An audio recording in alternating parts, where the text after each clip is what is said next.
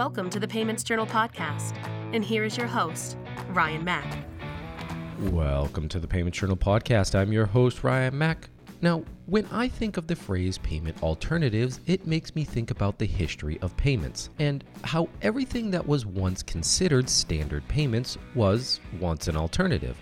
So let's be a little more clear and specific. So, on this episode, when we talk about payment alternatives, we're speaking to items such as account to account payments and mobile payments in the UK and Europe. Now, I have always said that payments choice is a wonderful thing, but at the end of the day, merchants need to select what type of payments they will accept. And this is where a merchant's payment strategy can be made or broken. So, to dive deeper into alternative payments and questions that merchants should be asking themselves around accepting alternative payments, I am joined by Jack Wilson, who is the head of public policy at TrueLayer, and Samee Zafar, who is the director at Edgar Dunn and Company. So, there's certainly a lot of data and insight to unpack on this episode. So, without any further delays, let's start the show. So Zach and to me, it is an absolute pleasure to have you on this episode here where we're really going to be diving into some payment alternatives and some account to account payments and mobile payments here. And that's certainly quite a breadth of, of an episode. Uh, but to me, I want to start off our conversation here with you. So in 2021, credit and debit cards made up 41% of all e-commerce payments in the region. Uh, but this number is falling. Um, and by 2026, two thirds of e-commerce purchases will be made using alternative payments. So I think that your organization has this fantastic chart here that's really kind of breaking that down. Um, so I'm hoping maybe you could kind of unpack that a little bit more for our audience, maybe give some of your key insights and what are the key takeaways that our audience should be paying attention to. And just as a reminder to our audience, you're going to be able to view this chart that we're unpacking in the article below on paymentsjournal.com. So, Sami, perhaps you could provide us with some of your insights. Sure. Thank you very much. Yes. So, um, just to clarify, the uh, number of card transactions will not decrease. Uh, payments are growing at a significant pace. Um, it's the market share of payment cards. So today we see cards dominating the e-commerce space because they're convenient. We have been using them for for years. Uh, but the way we see alternatives to cards growing over the next few years, uh, that's quite interesting. So the market share of payment products that can be used uh, in place of cards, that will grow. Uh, while the total pie of payments will increase, the market share of alternatives to cards uh, will uh, will grow, and accordingly, card market share will decline. So you will see that by 2026, we think that about two thirds of the total e-commerce transactions will be made with alternative payment instruments, who by that time we will not be calling them alternative because um, some of them will be really mainstream uh, payment instruments. So that's the uh, that's what the graphic shows, and as you can see that the significant increases in uh, buy now pay later instruments, digital wallets, and bank payments. Uh, and, and they will gain market share at the expense of cards, both debit or credit cards. There are several reasons why we think that alternative payment methods will grow. Um, firstly, um, we have to see why it, these alternative payment methods exist. We've been using cards for ages. The reason they exist is because they, they offer value to customers. Um, they, they offer convenience, they are often cheaper, and they are far more suited to local needs. Um, so if you don't have to pay anything, uh, don't have to pay to an international, uh, make a payment to an international merchant, it's um, a local payment, then you know it's probably the local payment method. It will be far better suited to your needs. Um, and that's why sometimes they are no, called uh, local payment methods. Then um, we have to think, we have to, we have to uh, understand that in Europe, um, debit cards are really popular. If you look at total cards, consumers use debit cards a lot more than credit cards. In fact, UK, Spain, and Turkey are the three countries where credit cards um, are significant. Most other countries use debit cards. And when you have a debit card, you are a little bit more reluctant to use it online because, you know, it's, it's your money. It's linked to your account. And if there is an issue, if there is a fraud or a security issue, that's sort of, you know, you, you, you're a little bit hesitant because somebody can access your current checking account. So that's that's that's another reason. And then um, the the the the other thing is that um, uh, alternative payment methods, and particularly bank payments, uh, are really very convenient for merchants. So the way the bank payments have grown now, they have really, um, you know, uh, really um, taken over uh, the advantages that cards used to have. Cards, uh, basically, cards are two things: authorization, uh, which guaranteed funds to the merchant, and speed of payment. Now, with modern banking payments, with with open banking, with instant payments, you don't need those two things uh, uh, in cards because cards because bank payments provide those payments those those advantages as well. So bank payments are becoming to merchants increasingly attractive because they're cheaper and they do what cards do. I would I would also add to that um, to that point that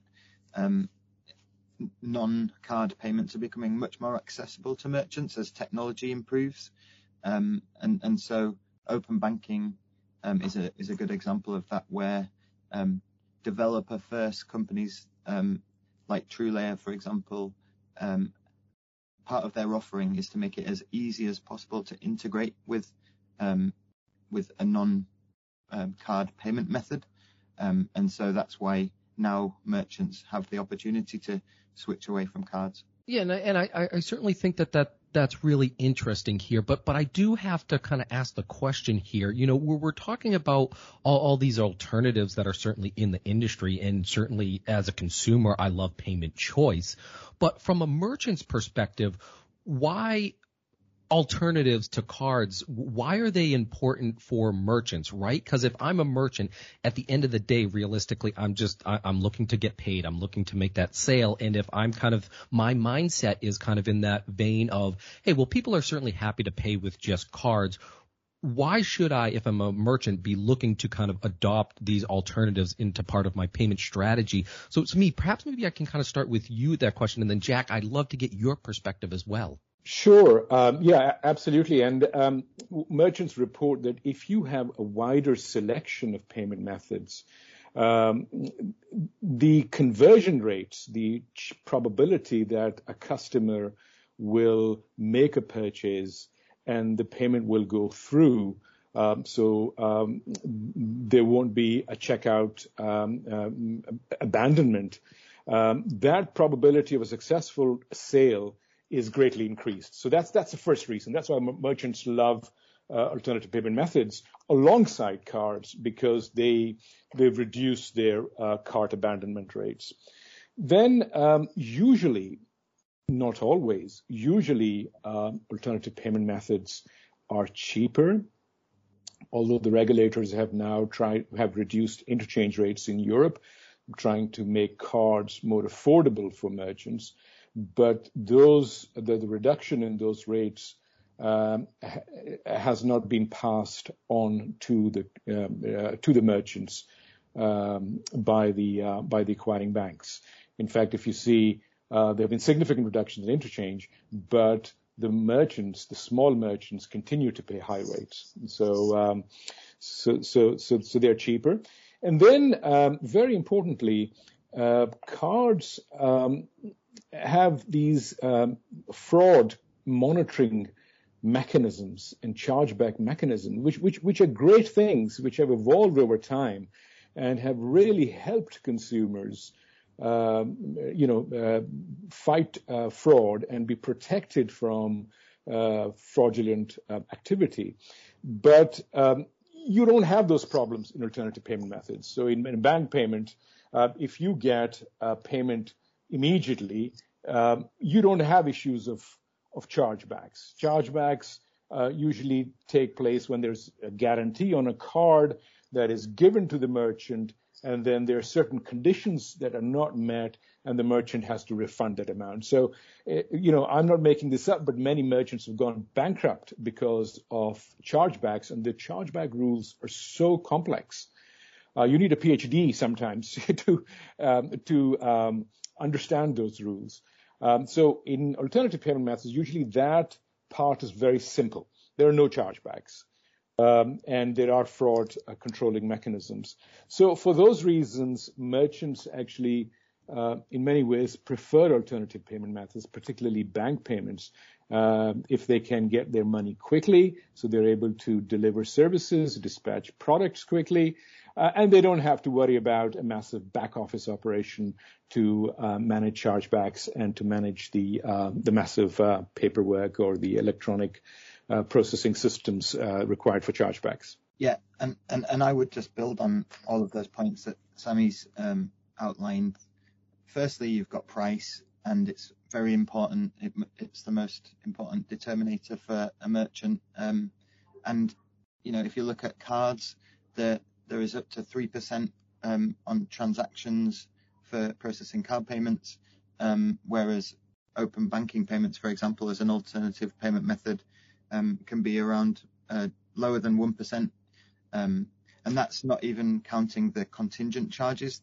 For example, the cost of processing a chargeback um, so that can really increase the prices for merchants. And at this time of, of pr- squeezed prices and pressures, uh, merchants need to find that um, that that cost saving, um, especially when you look at high value goods like buying cars online. If you're being charged three percent for that of that transaction value, that's a, a significant amount. So um, in those cases, alternative payment methods that have lower transaction fees are, are much more favorable favored. Um, so then uh, customer experience as well.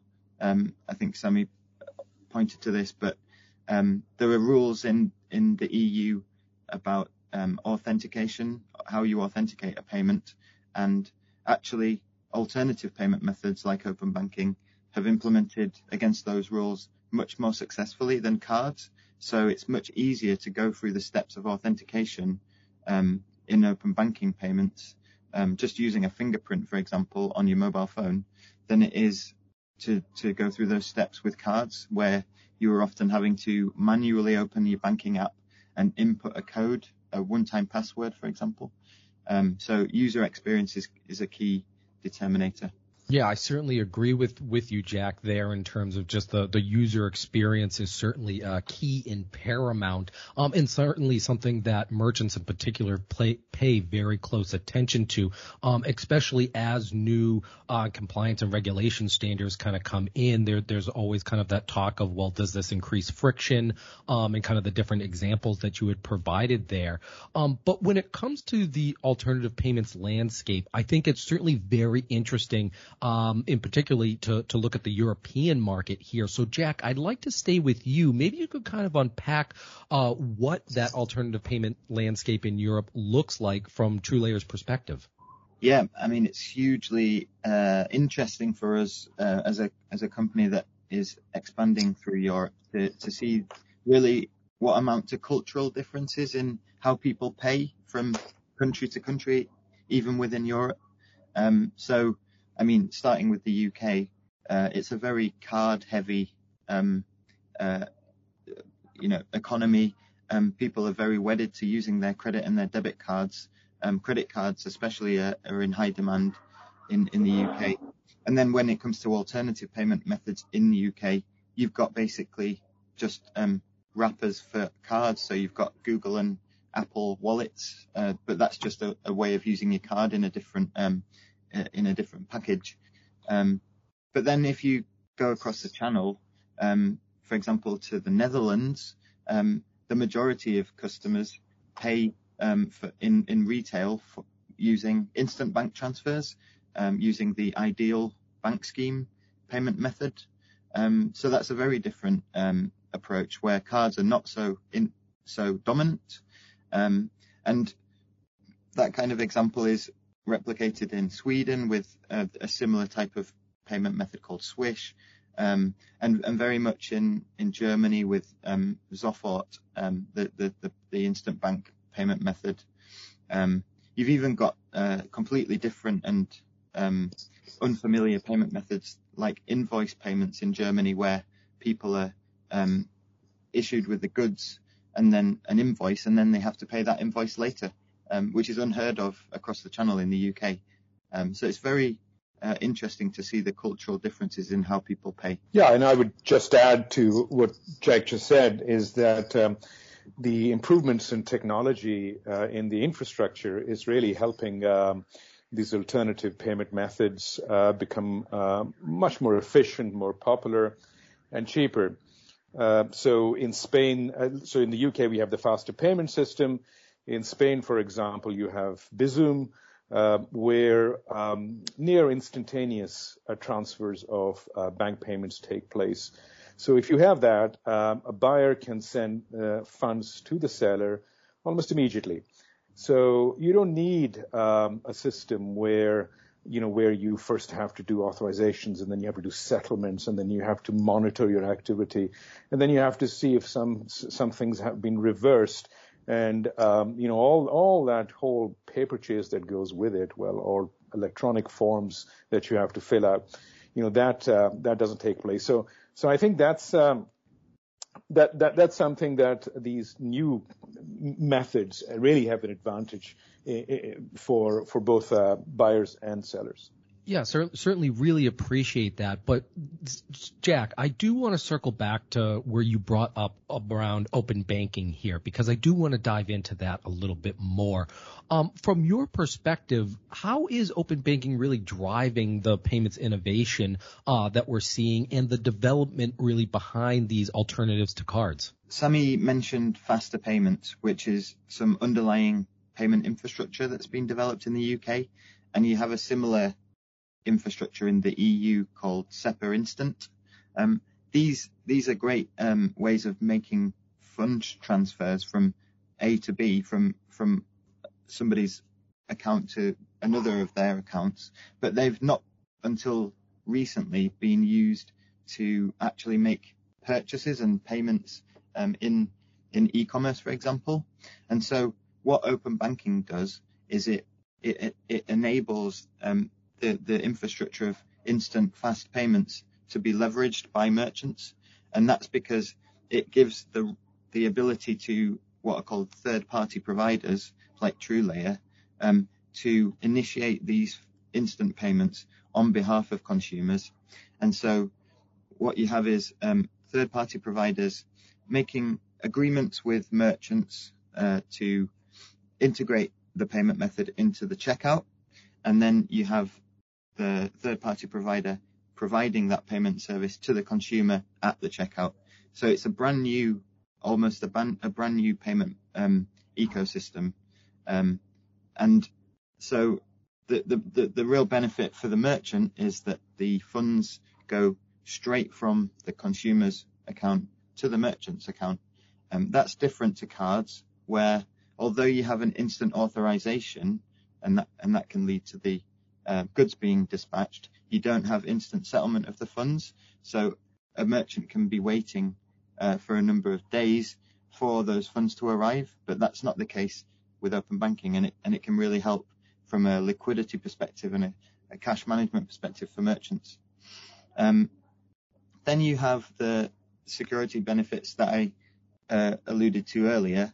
You have the ability to um, make the payment using strong customer authentication, um, uh, where the customer authenticates in a seamless way by um, using a fingerprint in their mobile phone app, for example. And this this means that there are no unauthorized transactions in open banking payments. Um, so it's well known that cards suffers greatly from unauthorized transactions where card details have been shared and card details have been stolen by fraudsters. Um, there is no sharing of sensitive um, payment details with open banking. It's a closed system, if you like, um, which makes it a really secure alternative to cards. Um, and so the security, speed of um, the, the, the, transfer of funds, um, the, the, the fact that this is open as well, the fact that this is based on open standards means that all banks across the region in, in Europe and the UK have to enable um, third-party providers to initiate these payments, and it can become a truly pan-European payment method. So, as opposed to closed bank schemes like iDEAL in the Netherlands, or Swish in Sweden, um, where you can only use that payment method if you're in that country, um, and if you bank with one of the banks in that country. In the EU, with open banking, you can theoretically um, use open banking with any bank to pay any other bank in the EU.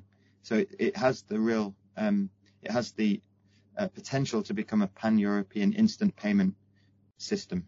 Yeah, Jack, thank thank you so much for that overview there. Uh, Sami, I'm curious if you had any additional additional insight that you'd like to add. Yeah, no, I think as as Jack is saying that um, you know open banking is is is now growing and it's um, there is a lot of um, merit in um, standardizing uh, bank interfaces um, because we, we, have to see that you know banking has been around for for decades and um, systems have grown differently policies have grow have evolved differently in different markets. So when visa and mastercard came in they saw a value proposition of standardizing uh, payments across uh, the, across the world really uh, with a common brand um, so if you go anywhere, it's the Visa brand, you can make a payment. And that's what we are seeing now because of technology um, um, taking place in the uh, in the banking payments world. That uh, payments are becoming fast and efficient and cheap, and then more and more people are are uh, getting connected uh, to the uh, to the banking world, to the instant payments world. So it is possible now to make a payment within Europe from one person to another, or from one person to an entity or or a merchant, um, you know, as efficiently, uh, m- more cheaply, um, and with uh, um, a, a better or an equally good customer experience as cards. So for the first time, we have now a credible alternative um, to cars, which we never had before. Excellent. Well, I think we'll end things on that note there. So, to me, Jack, thank you so much for taking the time today for speaking to me about alternative payments, account to account payments, and mobile payments. And I hope to have you both back on the podcast real soon. Thank you, Ryan. Thank you.